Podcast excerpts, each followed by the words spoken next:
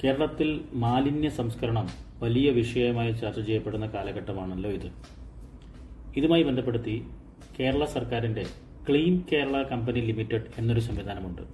അതിനെപ്പറ്റി പറയാം.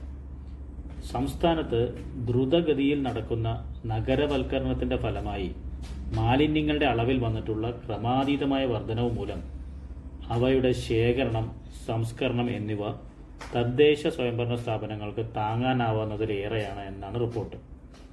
അതിന് ഫലപ്രദമായ ഇടപെടലുകൾ നടത്തി പരിഹാരം കാണാൻ ക്ലീൻ കേരള കമ്പനി ലിമിറ്റഡ് എന്ന സ്ഥാപനം 1956 കമ്പനീസ് ആക്ടിലെ വ്യവസ്ഥകൾക്കനുസൃതമായി 2013 രജിസ്റ്റർ ചെയ്ത് തദ്ദേശ സ്വയംഭരണ വകുപ്പിന്റെ കീഴിൽ പ്രവർത്തനം ആരംഭിച്ചിട്ടുണ്ട്.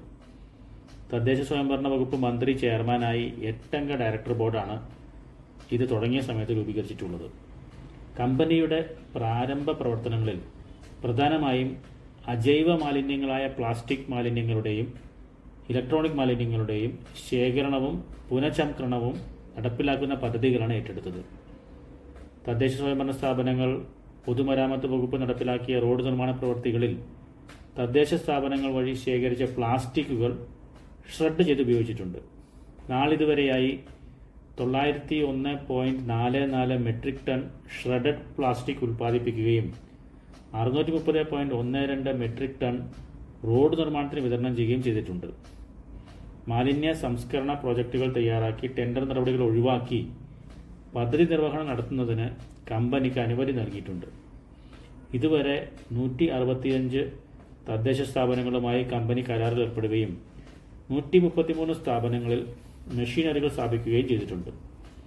1460 ടണ്ണിലധികം ഈ മാലിന്യങ്ങൾ ശേഖരിച്ച് ശാസ്ത്രീയമായി റീസർക്കുലേഷൻ നടത്താനും കൂടാതെ മൂല്യവർദ്ധിത സേവനമെന്ന രീതിയിൽ ആപൽക്കരം പട്ടികയിൽ ഉൾപ്പെടുത്തിയിട്ടുള്ള ട്യൂബ് ലൈറ്റുകൾ, CFL പ്രിന്റർ കാർട്രിഡ്ജുകൾ എന്നിവ ശാസ്ത്രീയമായി സംസ്കരിക്കുകയും ചെയ്തിട്ടുണ്ട്. പ്രളയബാധിത പ്രദേശങ്ങളിലെ അജൈവ മാലിന്യ ശേഖരണം, സംസ്കരണം എന്നീ ചുമതലകൾ സർക്കാർ ഈ കമ്പനിയെ ഏൽപ്പിച്ചിരുന്നു. 10,000 ടൺ മാലിന്യമാണ് പ്രളയബാധിത പ്രദേശങ്ങളിൽ നിന്ന് ശേഖരിച്ചിട്ടുള്ളത് എന്നാണ് കണക്ക്. ഈ മാലിന്യ പുനഃചംക്രണ കേന്ദ്രങ്ങൾ സ്ഥാപിക്കുന്നതിനും ഗ്ലാസ്, ചില്ലുകുപ്പികൾ എന്നിവയുടെ ശേഖരണത്തിനും സംസ്കരണത്തിനും തുകൽ ഉൽപ്പന്നങ്ങളും ബാഗുകളും റബ്ബർ ടയറുകളും സംസ്കരിക്കുന്നതിനും ആവശ്യമായ സംവിധാനങ്ങൾ ഒരുക്കുന്നതിനുള്ള തയ്യാറെടുപ്പിലാണ് കമ്പനി. കമ്പനിയുടെ ആസ്ഥാനം തിരുവനന്തപുരം മുനിസിപ്പൽ ഗസ്റ്റ് ഹൗസ് ബിൽഡിങ്ങിലാണ്. ഈ പറയുന്ന കാര്യങ്ങൾ സർക്കാരിൻ്റെ തന്നെ വേർഷനാണ്. സർക്കാർ പ്രസിദ്ധീകരിച്ചിട്ടുള്ള പ്രസിദ്ധീകരണത്തിൽ നിന്നാണ് ഈ വിവരങ്ങൾ പറയുന്നത്.